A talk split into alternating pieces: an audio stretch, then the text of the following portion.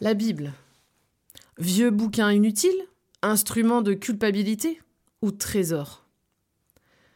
Récemment, dans le joyeux monde de l'Internet, je suis tombée sur des personnes se réjouissant de ne plus avoir besoin de la Bible, prétextant être des individus tellement éveillés et connectés à Dieu qu'ils n'en avaient plus besoin. J'espère que comme moi, l'orgueil et l'illusion d'une telle affirmation vous sautent aux yeux, car elle en est gangrénée.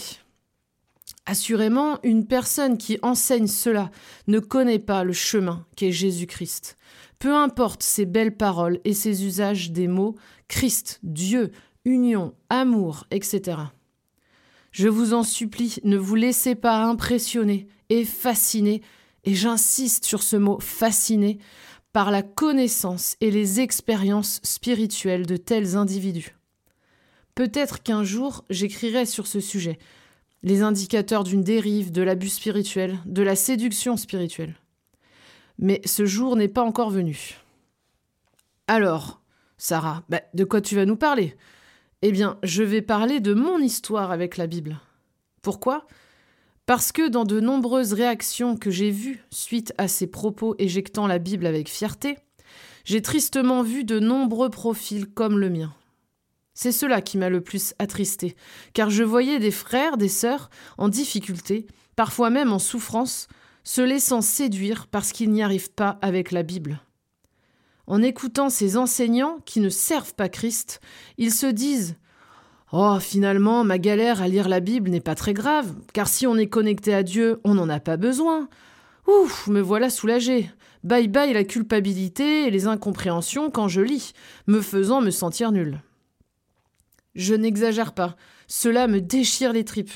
Je vois l'ennemi s'amuser avec nous et faire tant de mal. La solution n'est pas d'abandonner la Bible. Il y a une autre voie, et c'est cela que je veux partager aujourd'hui. Je veux le dire à haute voix et le crier sur tous les toits. La Bible compte et ne sera jamais inutile pour quiconque dans cette vie terrestre. Tout le monde peut la lire et en saisir la vie qui s'y trouve. Tout le monde. Mais c'est vrai, la Bible ne se laisse pas saisir n'importe comment. Alors d'abord, je vous raconte mon histoire. J'ai grandi dans une famille chrétienne évangélique. La Bible, on en entendait parler tout le temps, et à l'école du dimanche, c'est-à-dire des temps spéciaux pour les enfants, nous apprenions des versets bibliques par cœur. Nous étions vivement encouragés à lire la Bible, la parole de Dieu. Peu importe la qualité ou non de ce que j'ai entendu, dans tous les cas, je sais comment je vivais la chose. En moi, c'était il faut lire la Bible. Un chrétien, ça lit sa Bible. Si je ne lis pas ma Bible, c'est que je suis une mauvaise chrétienne. Pas de chance, euh, je n'arrivais pas du tout à la lire. À part la Bible en bande dessinée. C'était vraiment compliqué pour moi de choisir, dans un temps personnel, de l'ouvrir, de la lire et d'en retirer quelque chose. Alors pendant toute mon enfance, mon adolescence et mes années de jeune adulte, j'ai culpabilisé énormément de très peu la lire. Je lisais soit les psaumes, quand j'allais mal, soit le Nouveau Testament en général. Souvent, j'avais l'impression de ne rien comprendre. Non pas que je ne comprenais pas les mots, mais souvent je me retrouvais à ne pas comprendre un verset en cohérence avec d'autres passages que je connaissais. Ou encore quand je lisais Jésus qui houspillait les pharisiens, j'avais l'impression qu'il s'adressait à moi. Et oui, rappelez-vous, je ne lisais quasi pas ma Bible, donc je me voyais comme une hypocrite mauvaise chrétienne, comme les pharisiens en fait. Du coup, ma culpabilité augmentait. Alors je refermais vite ma Bible. J'ai passé tellement d'années à me dire Allez, cette fois c'est la bonne, je vais lire ma Bible tous les jours. Et au bout de trois jours, terminé. Bref, échec sur échec, culpabilité et honte. Et puis un jour, et puis un jour, alors que j'ai mûri et grandi malgré tout dans ma foi, j'ai entendu la douce voix du Saint-Esprit me dire Arrête d'essayer de lire ta Bible. Tu as plus de facilité à passer du temps avec moi dans la louange? Eh bien, mais de la louange, point. La lecture de la Bible viendra, fais-moi confiance. J'ai un peu protesté parce que j'avais peur de moi-même, mais c'était si fort que j'ai arrêté de me mettre la pression et décidé de lui faire confiance. Après tout, mon cœur c'était vraiment de suivre Dieu. Je voulais le connaître. Il ne s'agissait pas de vivre tranquille ma vie et d'enlever tout ce qui pourrait la remettre en question. Eh bien, vous savez quoi? Plusieurs années après, je lis ma Bible sans souci et j'en goûte le fruit délicieux. Comment cela est-il arrivé? Fondamental, les bonnes raisons. Dieu a travaillé en moi profondément sur cette notion de mérite, de motivation, de cœur. Il a rééquilibré les choses. Je ne désirais pas lire la Bible pour les bonnes raisons. Je voulais la lire pour cocher la case bon chrétien. La Bible n'est pas magique. Vous pourriez la connaître par cœur, en français, en grec et en hébreu ancien. Si vous ne la lisez pas avec le Saint-Esprit, elle ne vous apportera rien ou si peu. Pire, vous pourriez la tordre pour convenir à vos pensées. C'est le moment de citer les fameux versets de 2 Corinthiens 3, verset 6, La lettre tue, l'esprit vivifie, ou encore Jean 5, 39, quand Jésus dit aux pharisiens, Vous sondez les Écritures, parce que vous pensez avoir en elles la vie éternelle. Ce sont elles qui rendent témoignage de moi. Un autre élément qui a joué, c'est de le désirer lui beaucoup plus. Depuis que je connais Dieu, c'est-à-dire depuis le berceau, j'ai toujours désiré le connaître plus. Malheureusement, ce qui me dominait surtout pendant ma jeunesse, c'était plutôt d'avoir une vie en règle, de faire bien.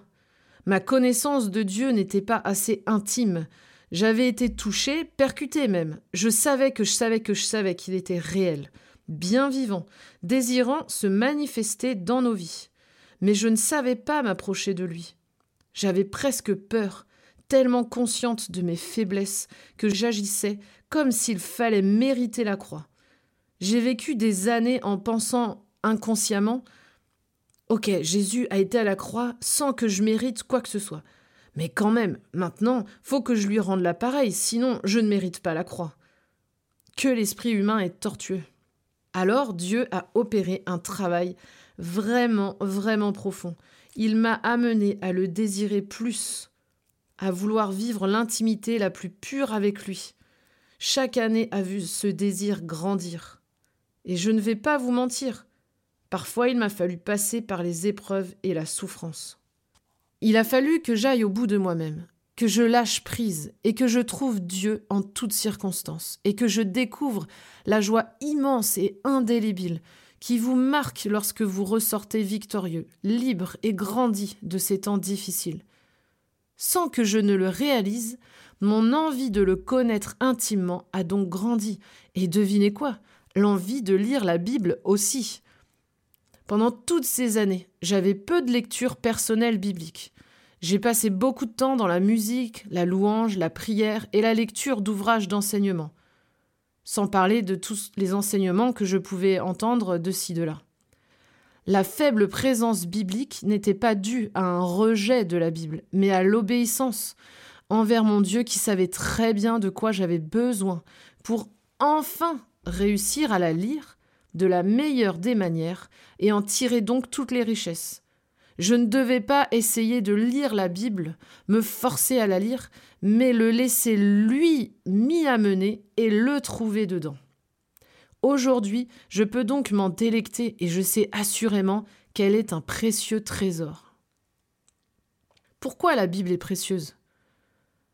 Tout d'abord, voici des extraits d'un très bon livre qui, malheureusement, n'est que en anglais, de Chip Brogden, Lord of All, le Seigneur de tout.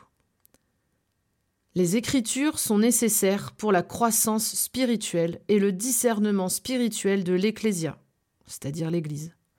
La parole écrite révèle la parole vivante, et la parole vivante révèle la parole écrite. Deuxième citation. Les Écritures sont les standards objectifs par lesquels nos révélations subjectives doivent être mesurées. Honnêtement, rien que ces deux citations suffiraient. Mais je vais tout de même développer plusieurs choses. Tout d'abord, la Bible permet de rencontrer Dieu. Et oui, dans la Bible, on peut rencontrer Dieu. Il est partout dans ce livre. Mais oui, parfois un peu caché, parce que sans le Saint-Esprit, on ne le trouve pas. et aussi parce que notre culture moderne est parfois un frein à la compréhension. Il faut donc accepter qu'on ne comprenne pas pour le moment, mais qu'en son temps, la révélation viendra. Dans tous les cas, Dieu est dans la Bible. S'en priver serait triste.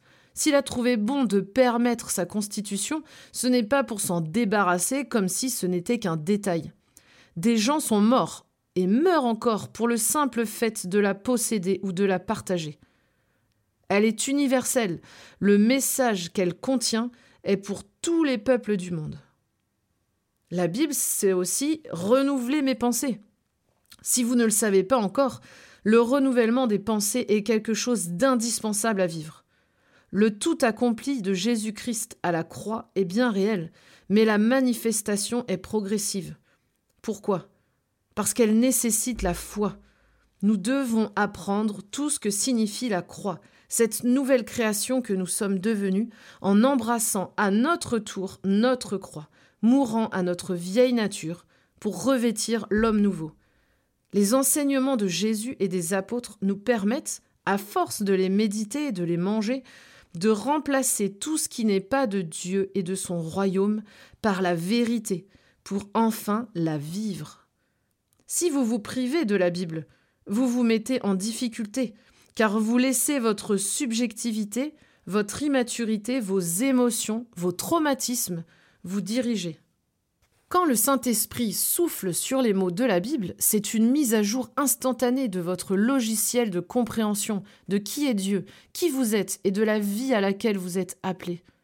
Et même si vous ne comprenez pas tout, le simple fait de la lire peut inconsciemment vous influencer. La Bible, c'est aussi une sécurité. Pourquoi? Parce que notre perception de la voix de Dieu étant en progression et imparfaite, les Écritures nous permettent d'avoir un cadre de sécurité. Dieu ne peut pas se contredire. Son cœur et son intention depuis le commencement ont toujours été les mêmes. Les Écritures en témoignent et sont là pour nous aiguiller. C'est ainsi une sécurité pour nous-mêmes, mais aussi pour discerner ce à quoi nous nous soumettons. Je voudrais insister sur quelque chose. Utiliser la Bible pour discerner n'est absolument pas religieux, évidemment dans le sens péjoratif. Jésus et les apôtres ont beaucoup utilisé les Écritures, notamment pour contrecarrer les religieux ou le diable. Bien sûr que l'usage de la Bible peut être religieux, et quiconque dit ce n'est pas scripturaire ne le dit pas forcément comme le fruit d'une révélation du Saint-Esprit. Cela peut être le fruit de sa culture chrétienne acquise et intériorisée depuis longtemps, L'exemple des pharisiens avec Jésus le montre bien. Toutefois, si demain quelqu'un vous affirme qu'il a découvert la révélation qui va bouleverser toute la chrétienté et que rien de ce qu'il dit ne se trouve dans la Bible, ou alors il faut surinterpréter certains passages et jouer peu académiquement avec les traductions, ne vous laissez pas intimider par la peur d'être un religieux. Les enseignements venant d'une telle personne sont à fuir. Point final. Il n'existe aucune nouvelle révélation, il n'y a rien de nouveau à découvrir. Nous devons juste faire plus de place à son esprit pour que tout ce qui est de la conviction intellectuelle humaine devienne vie. Le mystère caché a été dévoilé, c'est Christ, il n'y a plus de mystère. La Bible, c'est un cadre universel et intemporel. Imaginons qu'il soit possible qu'un jour à un certain stade d'intimité avec Dieu, il soit effectivement possible de ne plus avoir besoin de la Bible. Je ne le crois pas, mais imaginons. En toute logique, le cadre spirituel dans lequel cette personne évoluerait, ses valeurs, ses dogmes, devrait forcément être en accord avec la Bible, l'évangile qui s'y trouve, les valeurs du royaume qui s'y trouvent. Pourtant, les gens s'estimant suffisamment supérieurs pour se passer de la Bible sont tous allés sur un chemin très loin du cadre scripturaire, de l'Évangile et du royaume. Pourquoi?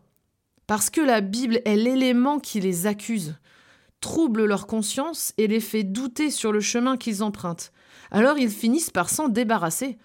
La bonne vieille chair qui refuse de se soumettre à Christ, en somme. La Bible est notre cadre sécuritaire à tous, notre référentiel commun qui permet à Dieu de nous faire croître en lui et à façonner son Église. L'existence même de ce cadre commun est un geste d'amour pour que chacun puisse se saisir de Christ en lui, sans dépendre d'autrui, même si d'autrui, ben, nous en aurons besoin, car nous sommes un corps. C'est un peu votre ceinture de sécurité dans un manège à sensations. Et peu importe les générations, les époques, le message reste le même, car le cœur de Dieu ne change pas, sa volonté pour l'humanité ne change pas. L'œuvre de la croix sera toujours aussi puissante hier, aujourd'hui et demain. Pour lire la Bible, il y a deux indispensables l'humilité et le Saint-Esprit. Notre Père sait que ce qui guette constamment l'être humain, ce sont l'orgueil et l'indépendance. Faisons référence à Adam et Ève ou à toute l'histoire de l'humanité entière hors de lui. C'est pourquoi lire la Bible requiert de l'humilité et nous pousse à grandir dans ce trait de caractère hors de notre portée que seul Christ en nous peut créer. Jusqu'à présent, vous ne compreniez rien en lisant la Bible. Vous la lisez peu, mais vous voulez que ça change. Parfait. Vous êtes un candidat parfait pour la grâce. Il vaut mieux reconnaître qu'on n'arrive à rien plutôt que d'avoir l'illusion d'être super spirituel parce qu'on lit des heures la Bible ou alors qu'on connaît le grec et l'hébreu, mais pourtant rien au cœur de Dieu. Un rappel important. Les pharisiens n'ont rien compris du cœur de Dieu et n'ont pas reconnu le Messie, Jésus. Pourtant, il s'agissait de leur langue et de leur culture. Alors ne vous trompez pas de route. Laissez Dieu vous conduire. Ne vous laissez pas intimider par ceux qui semblent savoir mieux que vous, ou qui ont l'air si instruits en choses que vous ignorez. Que le Saint-Esprit soit votre seul guide.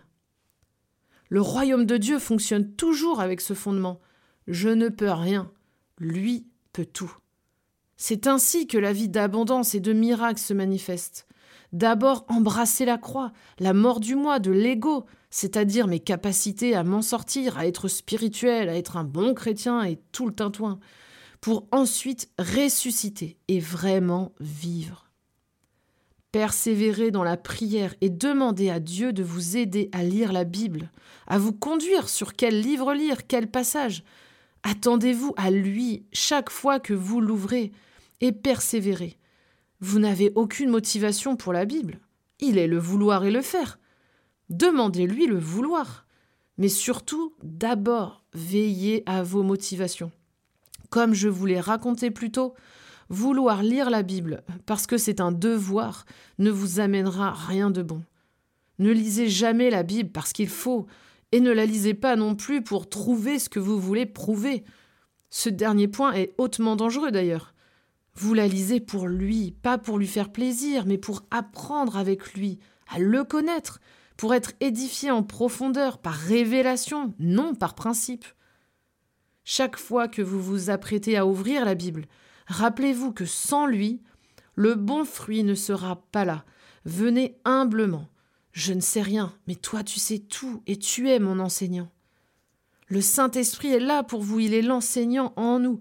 Jésus a prévenu ses disciples que l'Esprit les enseignerait surtout une fois qu'il serait retourné auprès de son Père.